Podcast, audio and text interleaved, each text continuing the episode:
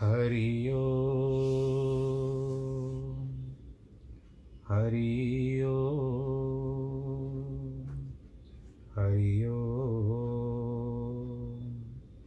गुरुर्ब्रह्मा गुरुर्विष्णु गुरुर्देवो महेश्वरः गुरुर्साक्षात् तस्मै श्रीगुरवे नमः। विघ्नेश्वराय वरदाय सुरप्रियाय लम्बोदराय सकलाय जगद्दिताय, नागाननाय श्रुतियगविभूषिताय गौरीसुताय गणनाथ नमो नमस्ते। जिस घर में हो आरती, चरण कमल चितलाय, तहाँ हरि वासा करे ज्योत अनंत जगाए। जहाँ भक्त कीर्तन करे, बहे प्रेम दरिया। तहाँ हरि श्रवण करे, सत्यलोक से आए। सब कुछ दीना आपने, भेंट करूँ क्या नाथ नमस्कार की भेंट लो, जोड़ू मैं दोनों हाथ। जोड़ू मैं दोनों हाथ, जोड़ू मैं दोनों हाथ। शान्ताकारं भुजगशयनं, पद्मनाभं सुरेशं, विश्वाधारं गगनसदृशं, मेघवर्णं शुभाङ्गं, लक्ष्मीकान्तं कमलनयनं, योगिवृदानगम्यं, वंदे विष्णुं भवभयहरं सर्वलोकैकनाथं मङ्गलं भगवान् विष्णु, मङ्गलं गरुडध्वज, मङ्गलं पुण्डरीकाक्ष मङ्गलायस्तनो हरि सर्वमङ्गलमाङ्गल्ये, शिवे सर्वार्थसाधिके, शरण्ये त्र्यम्बके गौरी। नारायणी नमोऽस्तु ते। नारायणी नमोऽस्तु ते। नारायणी नमोऽस्तु ते। भगवान श्री राम जी की स्तुति कहने से पहले आज हम रामायण के अंतिम छोर पर पहुँच चुके हैं। छोर तो कोई अंतिम होता नहीं है। सत्संग मुख्य कारण है। लय लगनी चाहिए। और प्रभु के आशीर्वाद का हमको सदैव सहारे में रहना चाहिए, आश्रय में रहना चाहिए। कितना अच्छा लगता है कि आप सबके साथ मिल कर के मेरा भी कुछ समय निकल जाता है प्रभु कीर्तन में। और ऐसा नहीं कि मैं भी उतना ही द्रवित होता हूँ, उतना ही आनंद आता है मुझे, जिस तरह से आपको सुनने में आनंद आता है। आज मैं इस माध्यम के लिए सर्वप्रथम एंकर पॉडकास्ट को धन्यवाद देना चाहूँगा। इस माध्यम ने मुझे बहुत दूर तक पहुँचा दिया है। और मेरी लिंक्स जो है स्पॉटिफाई गूगल पॉडकास्ट और अन्य पॉडकास्ट भी, मुझे अभी नाम याद नहीं आ रहे हैं सबके, परंतु स्पॉटिफाई ने भी मुझे बहुत सारा नाम दिया है। इसके लिए बस मेरी यही प्रभु से है कि ऐसे माध्यम की जो कंपनियाँ हैं, जो समूह हैं, वो औरों को भी ऐसी सहायता करे। आज देश में चाहिए, भले देश में विचार करिए या विदेश में विचार करिए अच्छा नाम हो रहा है। घर में बैठे बैठे पहले कहते थे ना कि बैठे बैठे क्या करें, करना है कुछ काम, शुरू करो अंताक्षरी लेके प्रभु का नाम। तो अभी घर में बैठे बैठे क्या कर सकते हो? तो अब यहाँ पर जो आ गया, प्रभु का नाम भी मिल गया और जग जहान तक पहुँचना भी सरल सुलभ हो गया, सरल हो गया। तो इसकी, इसी आनंद में आज प्रभु का एक भजन के साथ हम, और आज अंतिम कथा है इसकी रामायण की। और मैं विचार कर रहा हूँ और विचार क्या निश्चय कर लिया है कि मैं कल से श्रीमद् भागवत की कथा करूँगा। क्योंकि मुझे विदेशों से भी इसका विचार आ रहा है। कई कई लोगों ने विदेश से भी मुझे समाज, इसमें मुझे संदेश भेजे हैं व्हाट्सएप पर कि आप श्रीमद् भागवत आरंभ करिए। तो मैं प्रयत्न करूँगा भागवत, श्रीमद् भागवत की कथा कल से आरंभ करूँगा। और जो प्रभु करवाए, बाकी सब प्रभु के आधार पर छोड़ देते हैं। क्योंकि कुछ ना कुछ तो चलना चाहिए। जब ये कर्म आरंभ हुआ है तो हम इस क्रम से अब पीछे क्यों हटे? जब तक प्रभु ने करवाया, करते जाएँगे। इसके लिए क्या कहते हैं? कि सीताराम सीताराम सीताराम कहिए, सीताराम सीताराम सीताराम कहिए, जाय विधि राखे राम, ताहे विद रहिए, जाय विद राखे राम, ताहे विद रहिए, किया अभिमान तो फिर मान नहीं पाएगा किया अभिमान तो फिर मान नहीं पाएगा। होगा व्या प्यारे, वही जो राम जी को भाएगा। फल की आशा त्याग काम करते रहिए जाय विधि राखे राम, ताए विधि रहिए। सीताराम सीताराम सीताराम कहिए, ज़िंदगी की डोर सौंप हाथ दीना नाथ के। ज़िंदगी की डोर सौंप हाथ दीना नाथ के महलों मेरा राखे चाहे झोपड़ी में वास दे। महलों मेरा राखे चाहे झोपड़ी में वास दे। धन्य भाग धन्य भाग निर्विवाद कहिए। जाय विधि राखे राम, ताहि विधि रहिए। जाहि विधि राखे राम, ताहि विधि रहिए। सीताराम सीताराम सीताराम कहिए। जाहि विधि राखे राम, ताहि विधि रहिए। आशा एक राम की, दूजी आशा छोड़ दे। आशा एक राम की, दूजी आशा छोड़ दे। नाता एक राम से, दूजा नाता तोड़ दे। नाता एक राम से, दूजा नाता तोड़ दे। हिम्मत को न हारिए, राम को न बिसारिए। हिम्मत को न हारिए, राम को न बिसारिए। जाय विधि राखे राम, ताहि विधि रहिए। जाय विधि राखे राम, ताहि विधि रहिए सीताराम सीताराम सीताराम कहिए जाय विधि राखे राम, ताहि विधि रहिए जाय विधि राखे राम, ताहि विधि रहिए जाय विधि राखे राम, ताहि विधि रहिए बोलो सियावर रामचंद्र की जय। प्रभु श्री राम जी के चरणों कमलों में प्रणाम करें। माता सीता, भरत, लक्ष्मण, शत्रुघ्न और परम पूजनीय हनुमान जी, जिन्होंने सारे रामायण में एक विचित्र, जिस तरह से कहते हैं कि अगर न होते, भगवान हनुमान जी ने कितना सारे सहायता की है और ग्यारहवा हनुमान जी का अवतार माना जाता है, शिव जी का ग्यारहवा अवतार हनुमान जी का माना जाता है। एकादश रुद्र कहते हैं, भगवान शंकर के भी ग्यारह अवतार बताए गए कभी विस्तार से हम उस पर विचार करेंगे, पर अब केवल ग्यारहवें में ही हम लोग इस बात पर विचार करेंगे कि वो हनुमान जी है और सदैव ऋणी रहते हैं। उन्होंने भगवान शंकर जी ने भगवान विष्णु या नारायण जी कहिए, जब मोहिनी अवतार हुआ था, उस समय में जब और दैत्य भस्मासुर भगवान शिव जी को भस्म करना चाहते थे तो उस समय में भगवान शंकर जी तो भोले वाले उन्होंने वरदान दे दिया था। वरदान देने के उपरांत वो कहता है कि मैं समझूं कैसे कि तो कहते हैं कि आप किसी के भी सर पे हाथ रखोगे तो कहते हैं कि हम आपके सर पे रख देते हैं। तो भगवान शंकर जी वहाँ से दौड़ पड़े। भोले वाले उन्होंने वरदान तो दे दिया। भगवान जी ने देखा, विष्णु जी ने देखा, और वो तुरंत उनको आ गए, एक वो पेड़ की ओट में लेकर के उसको छिपा, ठहरा दिया, और स्वयं एक मोहिनी रूप धारण कर लिया। स्त्री इतनी सुंदर कि कोई भी मोहित हो जाए, और वो आकर के जो अटकेलियाँ होती है, जो ना करते हैं स्त्रियाँ, वो सब करने लगी तो दैत्य मोहित हो गया। बातों बातों में नृत्य की बात आई, और नृत्य करते करते तो भगवान जी ने कहा, एक शर्त है कि मैं तुम, कहती है, मैं भी नृत्य बहुत अच्छा करती हूँ। तो कहते हैं, मुझे भी सिखाओ।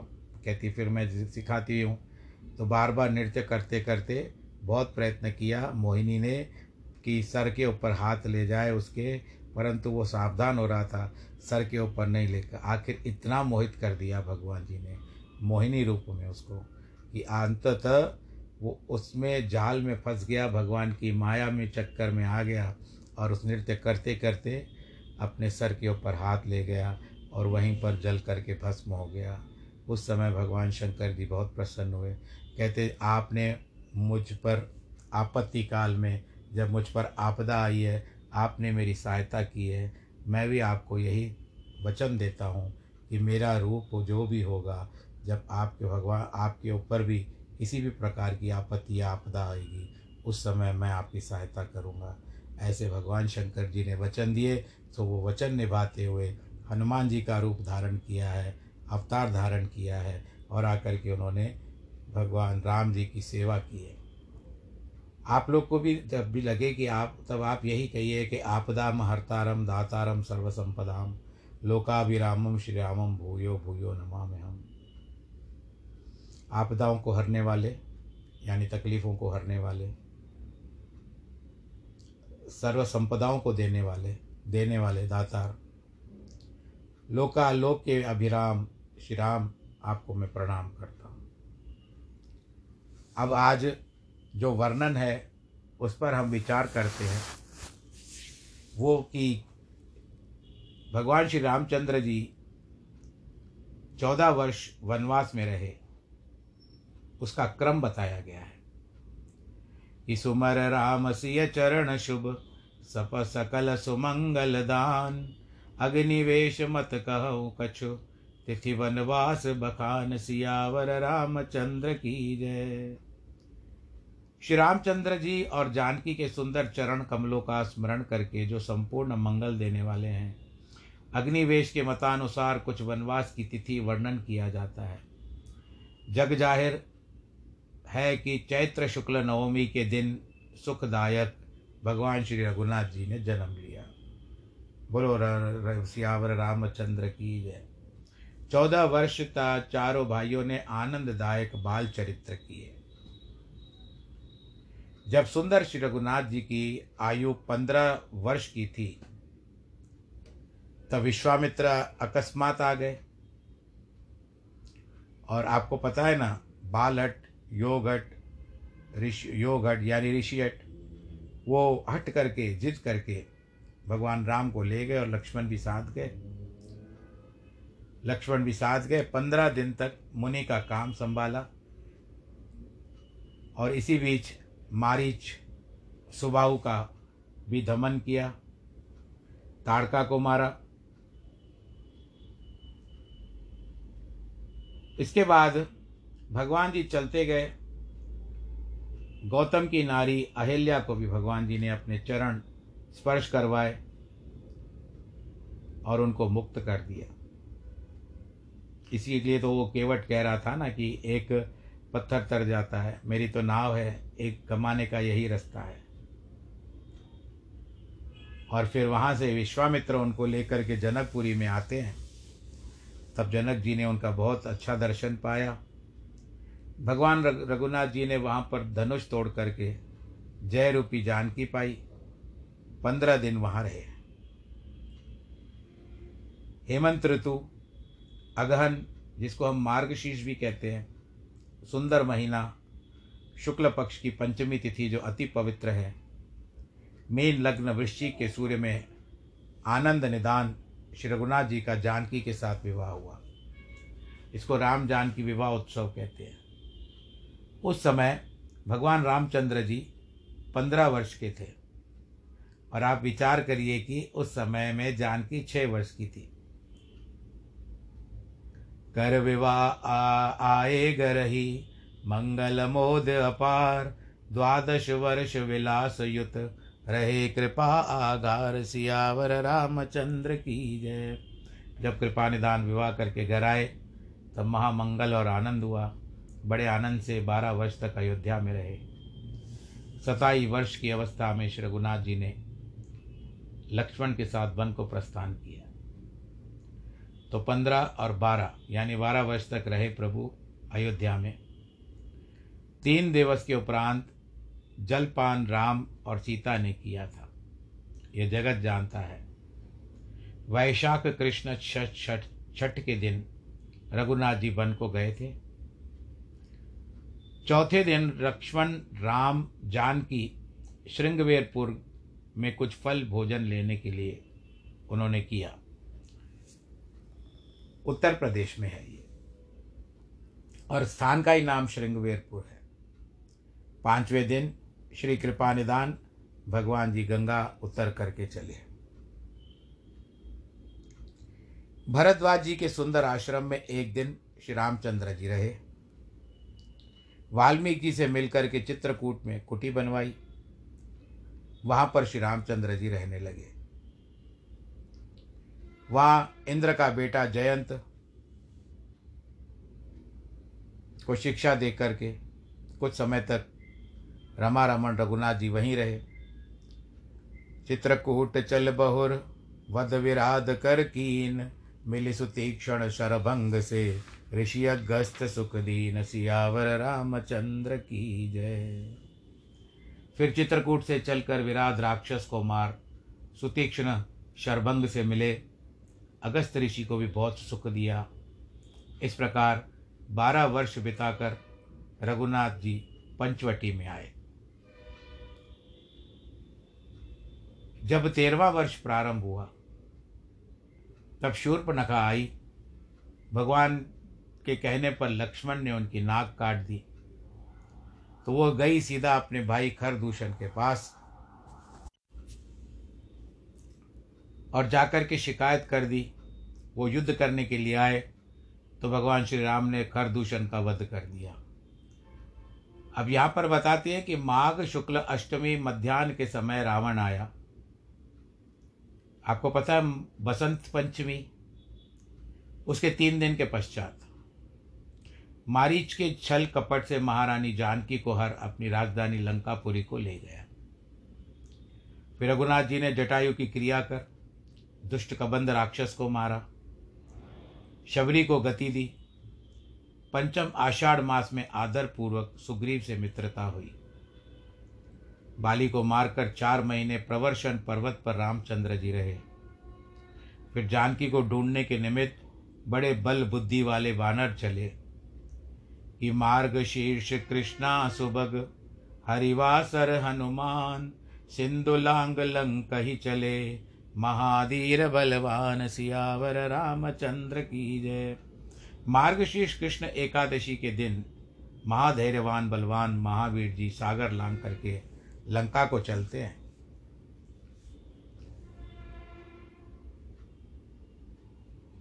तेरस के दिन महावीर जी सारी लंका पूरी ढूंढी, फिर अशोक वाटिका में पहुँचे, जनक सुता यानी माता सीता के दर्शन किए और उनके रघुनाथ जी की मुद्रा देकर जानकी को दी।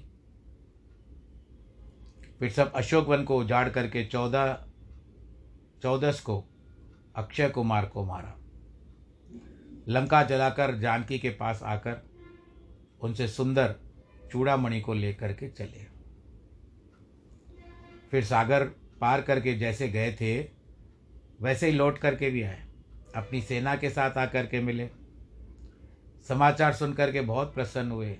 वहाँ से सब सुख सागर पार करके चले। पाँचवें दिन उनको वहाँ पर पहुँचते हुए जो प्रवर्षण पर्वत था, वहाँ पर वापस पहुँचने के लिए उनको पाँच दिन लग गए अगहन शुद्ध की छठ, यानी यही मार्गशीर्ष के महीने के छठ के दिन, शुक्ल पक्ष की छठ के दिन, सब कोई किशकिंदा आ पहुँचे। शुक्रवार सुंदर सातवें सात दिन के जानकी की शुद्ध प्रभु ने पाई। अगहन शुक्ला अष्टमी, सेन सहित भगवान, उत्तरा फाल्गुनी नखत में लंक ही कीन पयान सियावर रामचंद्र की जय। इसी महीने में मार्गशीर्ष की शुद्धि अष्टमी के दिन सेना सहित भगवान ने उत्तरा फाल्गुनी नक्षत्र में श्रीलंका को प्रस्थान किया। मार्ग में सात दिन लगे और पूनम के दिन सागर के किनारे आए। फिर पौष कृष्ण पक्ष तीज तक तीन दिन रघुनाथ जी ने वहाँ पर निवास किया।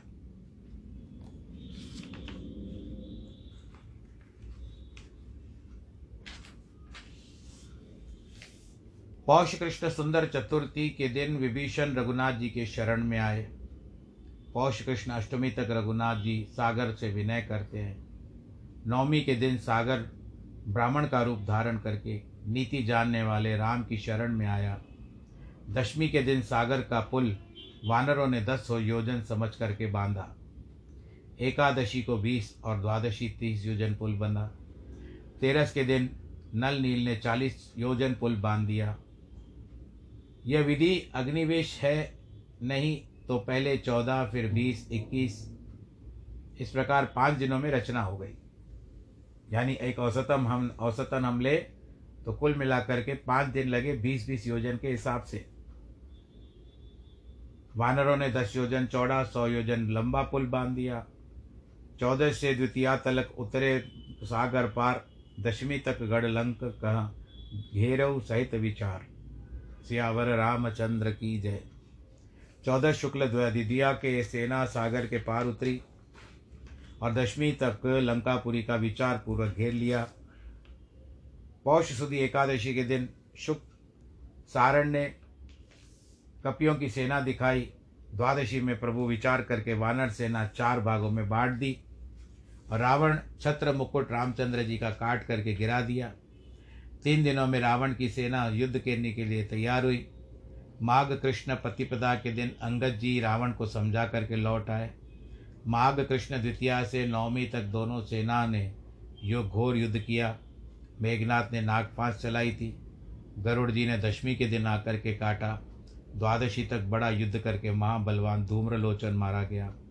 मावस तक कपिसेन ने मारे दैत्य सुधीर, माघ शुक्ल की चौथ तक लड़े दशानन वीर अमावस तक वानरों की सेना अनेक दैत्य मारती फिर माघ शुक्ली चौथ तक रावण ने युद्ध किया। पंचमी से आठ तक कुंभकर्ण को जगा दिया। फिर नवमी से चौदश तक कुंभकर्ण युद्ध करके श्री रामचंद्र जी से मृत्यु पाई। माघ शुक्ल पूनम के दिन रावण शोकाकुल रहा, लड़ा नहीं। फाल्गुन पंचमी तक रघुनाथ जी ने बलवान नरांतक का वध किया। इसका युद्ध भी बहुत बड़ा था। फिर आठों अष्टमी तक रघुनाथ जी ने अनेक दैत्य मारे।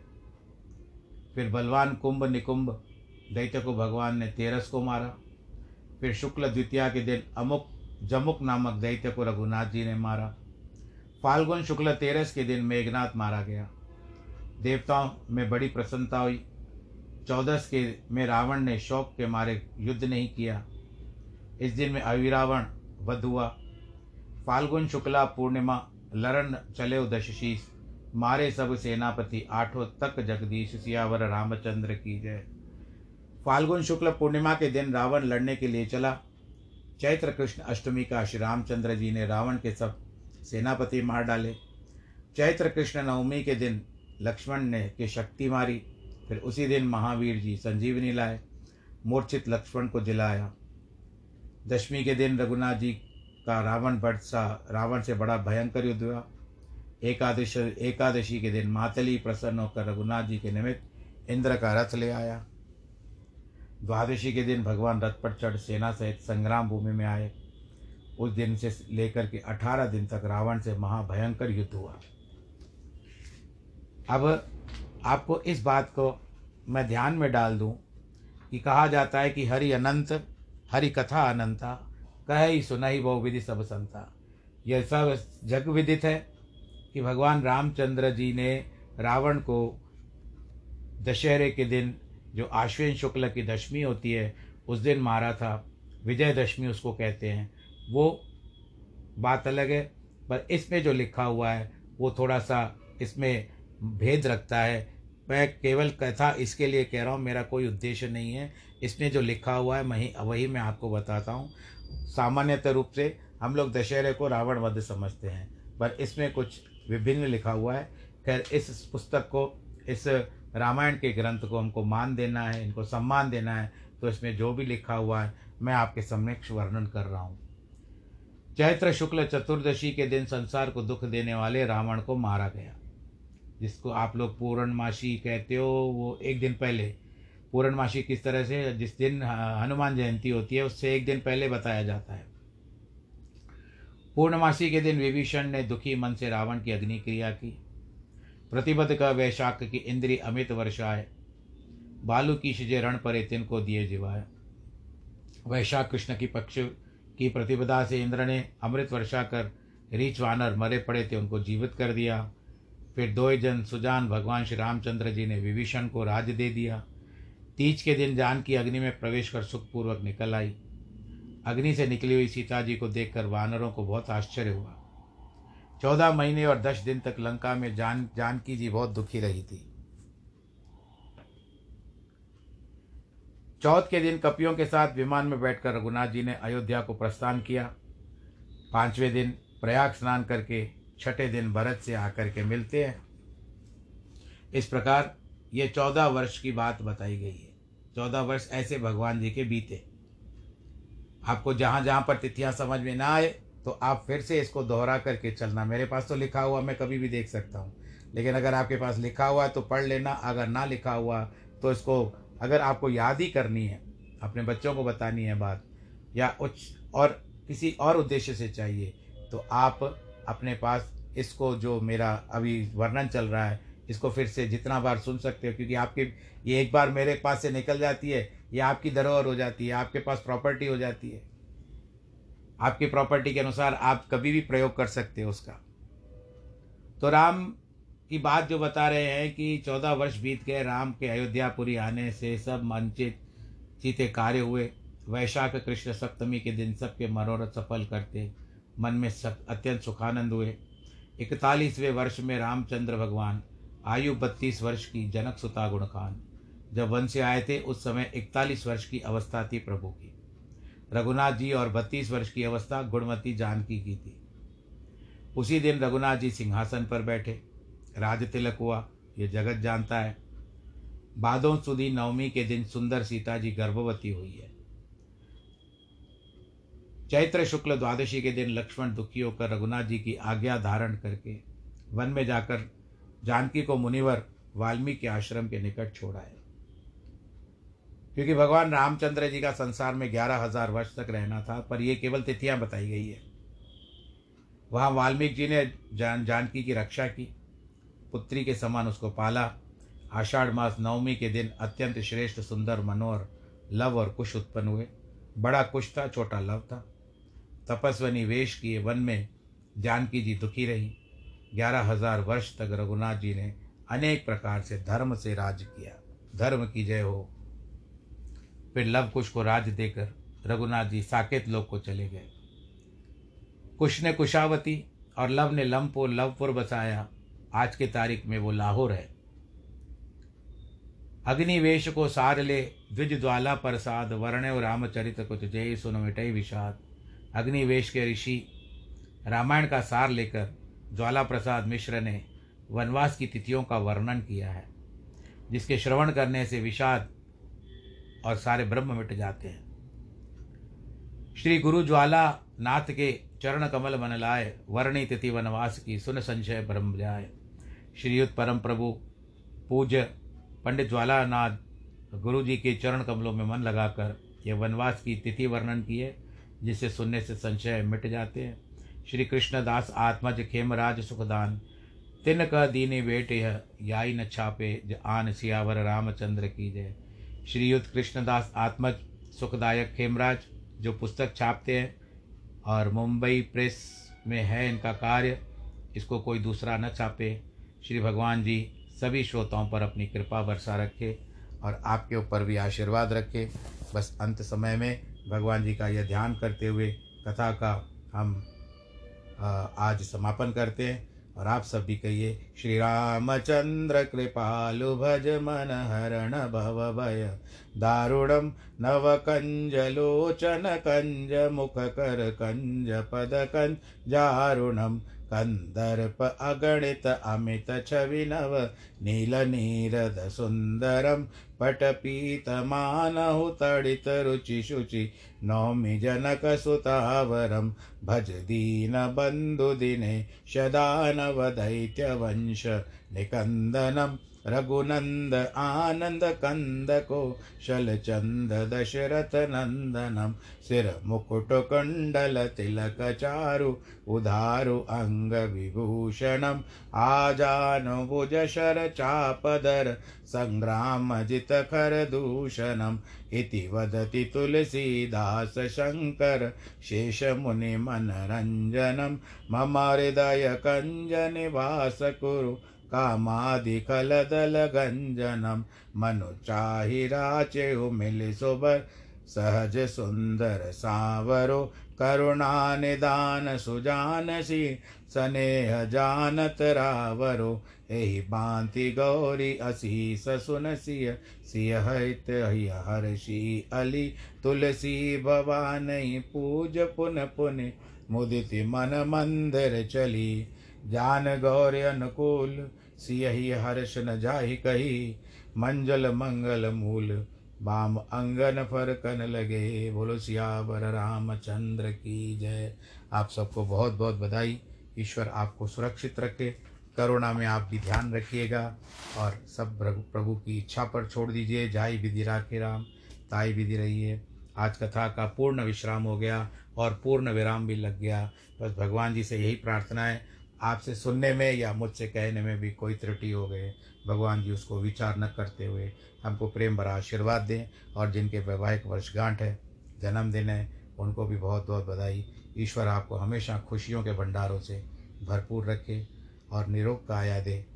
प्रभु से यही प्रार्थना है कि सर्वे भवंत पूर्ण पूर्णमद पूर्णमिदम पूर्णात् पूर्णमुदच्यते, पूर्णस्य पूर्णमादाय पूर्णमेवावशिष्य शिष्यते शांति ही शांति ही शांति ही। धर्म की जय हो, अधर्म का नाश हो, प्राणियों में सद्भावना हो, विश्व का कल्याण हो। नम पार्वती पते, हर हर महादेव की जय।